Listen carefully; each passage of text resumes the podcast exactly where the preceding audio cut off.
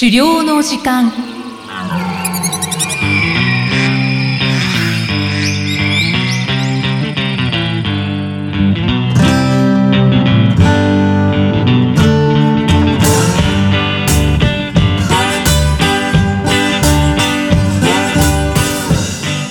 んにちは、漁師の藤井久人です。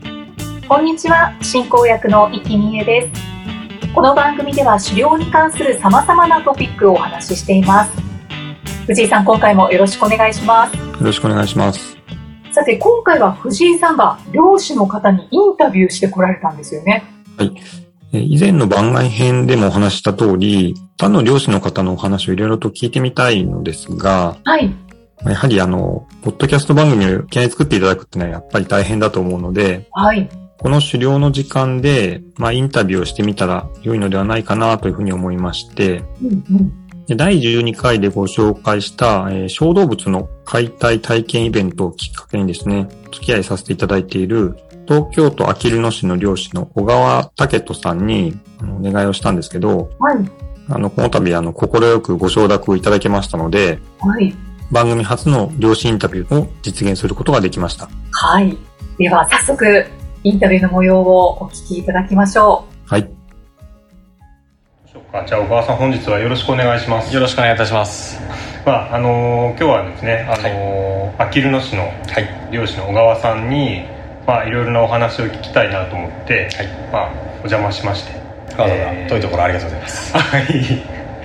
お話を伺いたいと思います。はい。じゃあ小川さん、早速ですが自己紹介から簡単に、肩の力をリラックスさせていただいていつも通りの小川さんの、ペースでお話いただいてよろしいでしょうか。はい。自己紹介ですけれども、東京都のあきる野市で狩猟の活動をしております小川武人と申します。狩猟歴としましては、あきる野に引っ越してきてから猟友会に入り狩猟をスタートさせたんですけれども、8年経ったかなっていうところですかね。今度で、9年目の漁期を迎えるという形になります。と狩猟の方法としては、後でお話しさせていただくことになると思うんですけれども、罠シェアリングという狩猟の罠猟を中心としたサークルを運営してますので、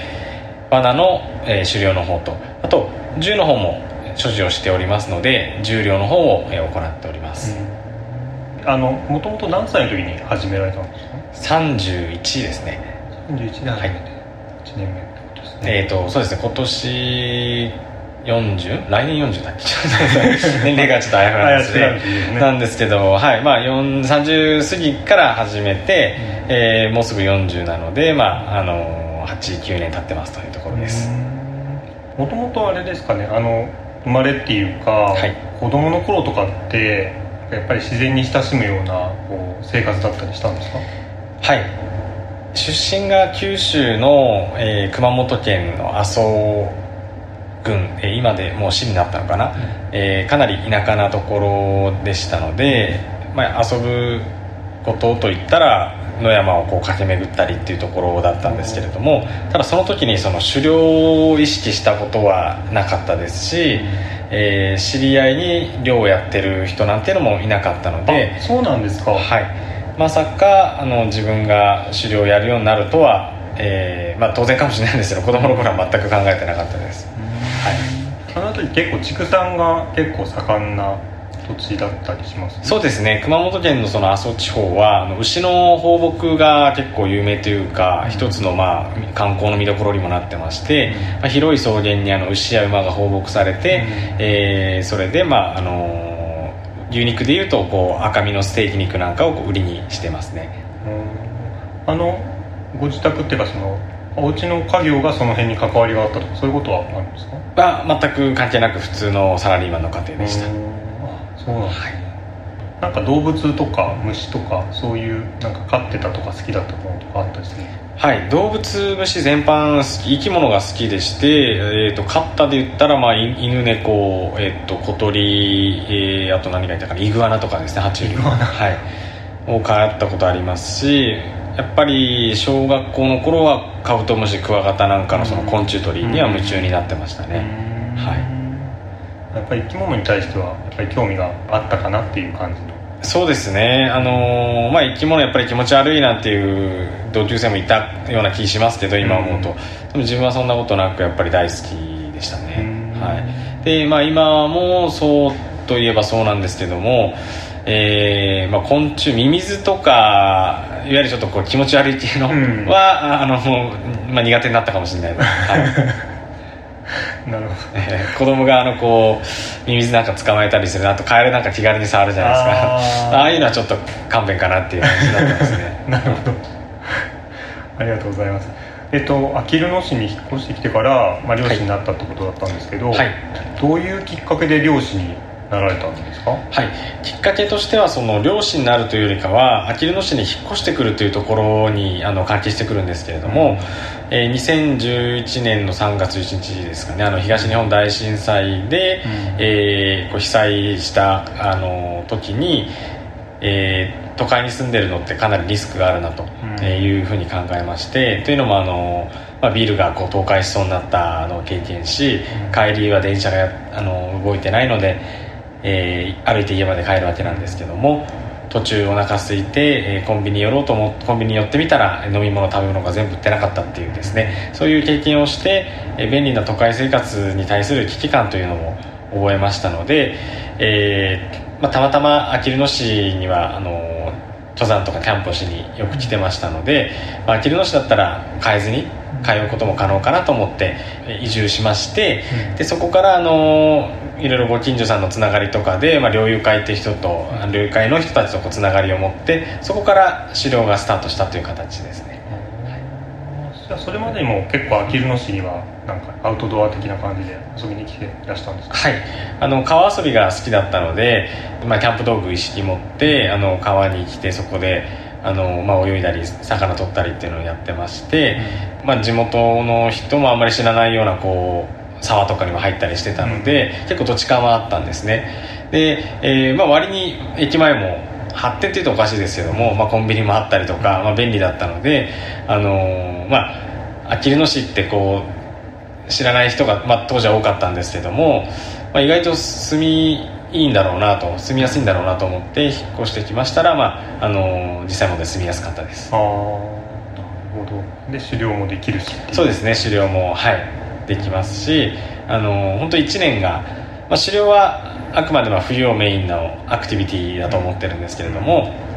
まあ、今は季節夏ですけれども、まあ、夏はその川遊びとかだったりで、秋はまあ登山したりとか、本当一年中、まあ、自分の好きなアウトドアアクティビティの遊びが尽きないですね。で1年目漁師になって、まあ、きっかけとしてはそういうのが、まあ、あったってことだったんですけど、漁師になって、まあ、私も1年目なんですけども、はい、なんか1年目にどういうことをされてたのかなっていうのは、特に今私もいろいろ模索しているところなので、お伺いしたいなと思ってたんですけど、いかがですかね？はい、漁師になったきっかけというのがその東日本大震災で、まあ引っ越してきてからっていうところがまあスタートであるんですけれども、実際狩猟を始めてみると、とにかくまあ学ぶことが非常に多かったと、簡単に獲物って鉄砲でこう山に入ってバーンと打って取れるもんだなと思ったら、まあ、決してそんなことはなく、いろいろその段取りですとか、まあ、チームワークっていうのも必要になったっていうのもこう学んでいった中で、とにかくその時はまだ自分はその狩猟免許までは持ってなかったんですね、狩猟免許ない状態で猟友会に入れていただいて、基本的にはその、まあ、法律に、触れないところっていうのはもう全部やらせてもらってたので、まあ、特に解体ですね、なので、1年目はですね、とにかくいろんな動物解体してそれを食べてみたいと思ってました。そうだったんですね、はい、どんな味がするんだろうとか、なぜそのタヌキはあまり積極的にその取られないんだろうですとか、あと僕が所属してた猟友会ですと、鹿肉が好きな方がいないというか、その、まあ、鹿を撃ってはいけないっていうようなそのルールもあったりして、でその鹿肉はあんまり美味しくないっていう話も聞いてたので、でも食べてみたらこう結構美味しいと思うんですよ自分は。それなんでだろうってと思ったりですとか、まあ、食べることにこう重きを置いたのが1年目だと思ってます。鹿にこう鹿を打っちゃいけないっていうのはその鹿を食べないからとかそういうことと関わりがあるんですか？まあ、そうですね、お肉があんまり好きではないっていうのもあるかもしれないんですけれども、一番は猟犬がですね、鹿を取るようになるとイノシシではなくてその鹿ばっかり追いかけるようになるんですね。どうしてもイノシシとシカですと、イノシシは反撃してくるんですけれども、シカは逃げるだけなので、猟犬としてはシカの方がこうリスクが少ないわけなんですね。そうするとシカとイノシシ両方追わせるようにやってると、ついにはシカしか追わなくなるというふうには、本当は自分はそこまで見たことないのでわからないんですけれども、実際のところはですね、ただそういうふうな、言われがあって、で、シカは撃つなっていうのがあったので、はい、そうなんでしょうね。確かになんか熊のね、漁師の方の本とかでも実際には鹿とかもいるんだけど、鹿は犬といる時には狙わないとかそんな話は聞いたことがあるので、なんか犬がその主人は熊を取る人なんだっていうことを覚えさせるためにそういうことをやるとかっていう、聞いたことあったので、そういうことなんですかね。そうですね。イノシシを狙いたいっていうことは犬にもちゃんと伝えていかないと、って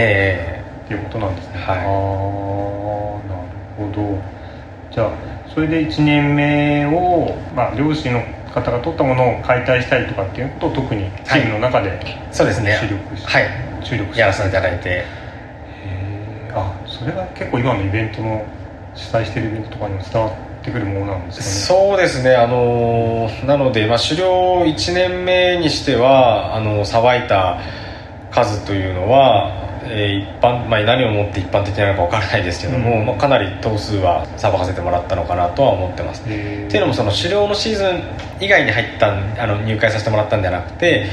有害駆除をやってる、夏場ですねに、入らせてもらったので、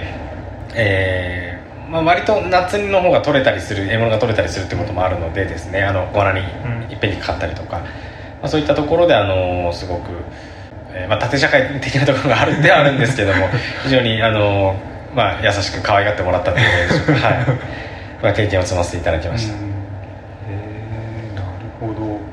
で、その最初の猟期を終えて、だんだん実際の、狩猟の、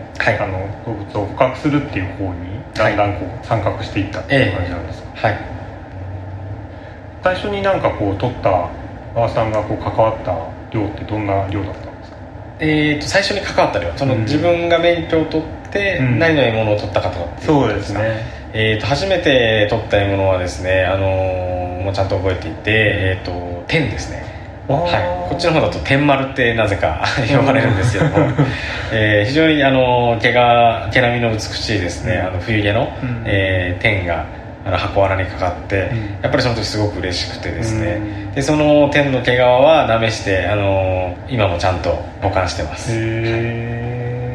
それは天狙いで箱罠を取ったと？いえ、もう狩猟のライセンスを取ったばかりで、もうとにかく何でもかんでも取りたいって思ってたので、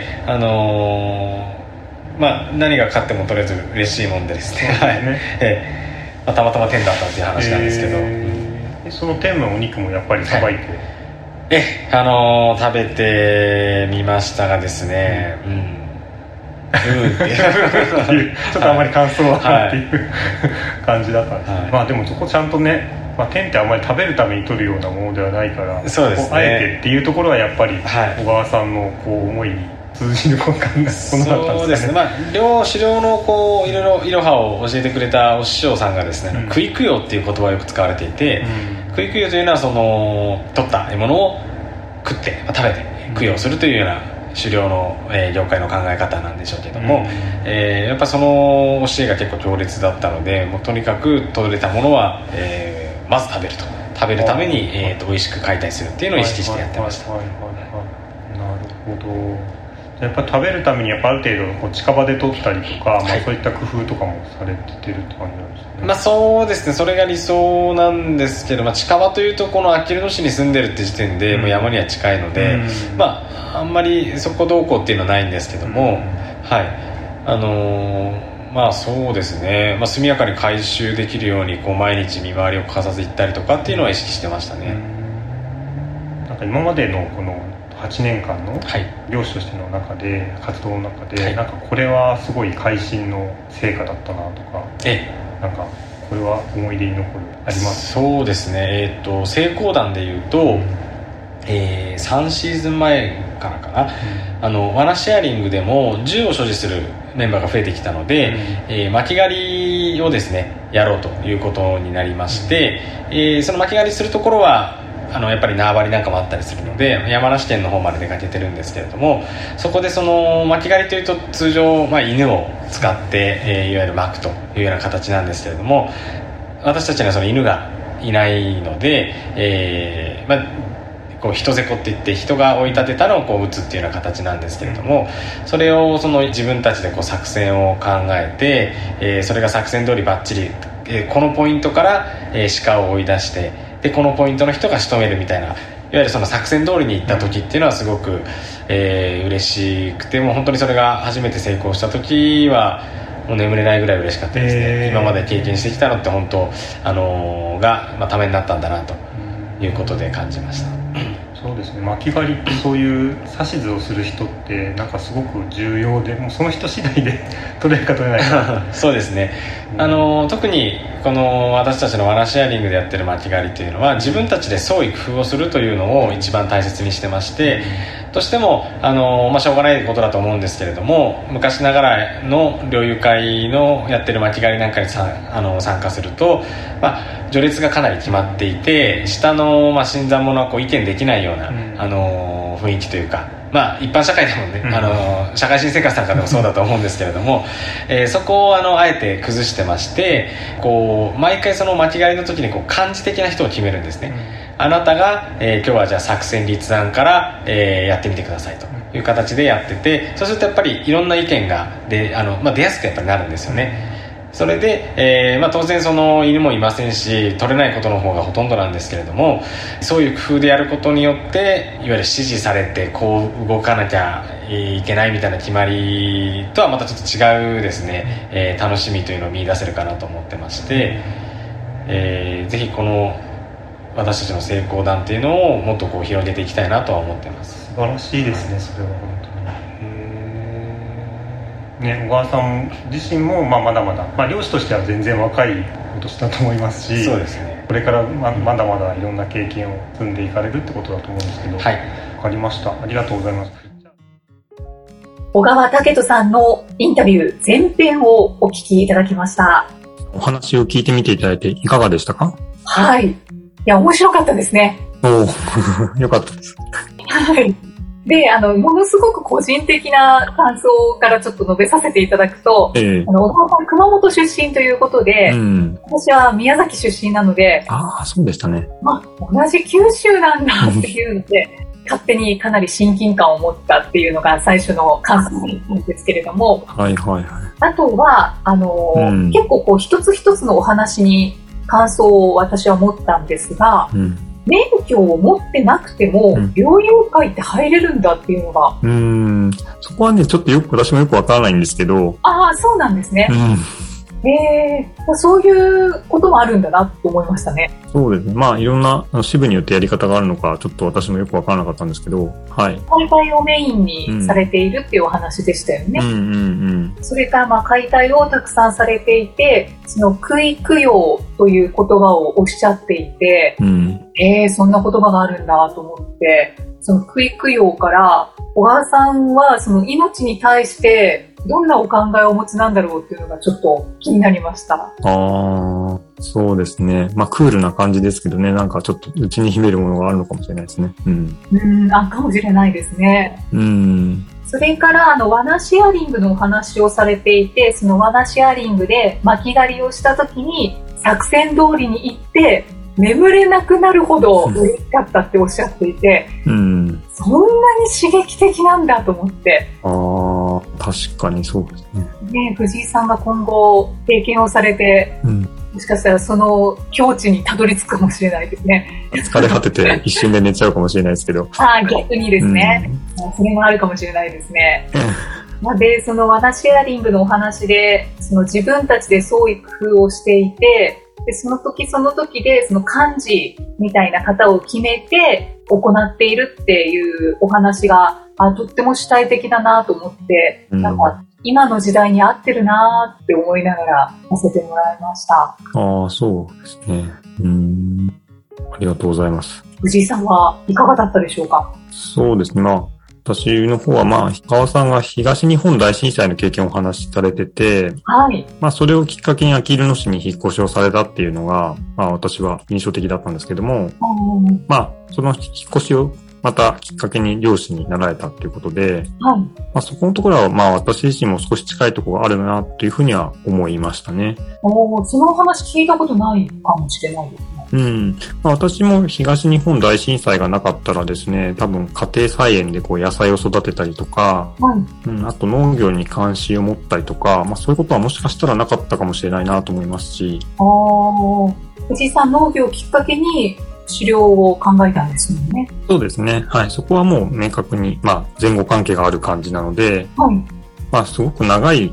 私の場合ゆっくりそういう風になってきたので、なんか簡単にこう紐づかないところもあるはあるんですけど、はい、ただそういうなんていうんですかね、世の中の常識が大きく変わるような出来事っていう、なんかそれが一つのきっかけだったんだろうなってことは思いました。うん。あと2020年から続いているコロナ禍もそうですけども、そういう大きな出来事っていうのはですね、人生にこうなんか影響を与えるっていうことなのかなと思いましたので、うん。今回のコロナ禍をきっかけにですね、また巡り巡って、漁師を志す方っていうのが出てきたりするのかななんていうふうに思いました。ああ、そうですね。漁師を目指している漁師になられたっていう方は、最近どんどん増えているっていうことなので、本当にこの状況をきっかけに、今までと違うことをしてみようとかしてみたいって思っている方は多いかもしれないですね。そうですね。うん。さて、この後は、氷川さんが主催されているイベントや、新米漁師へのアドバイスなどのお話を引き続きお伺いしておりますので、次回後編としてお送りしたいと思います。はい。私も次回楽しみにしております。さあ、この番組では、狩猟に関するご質問や番組へのご感想をお待ちしています。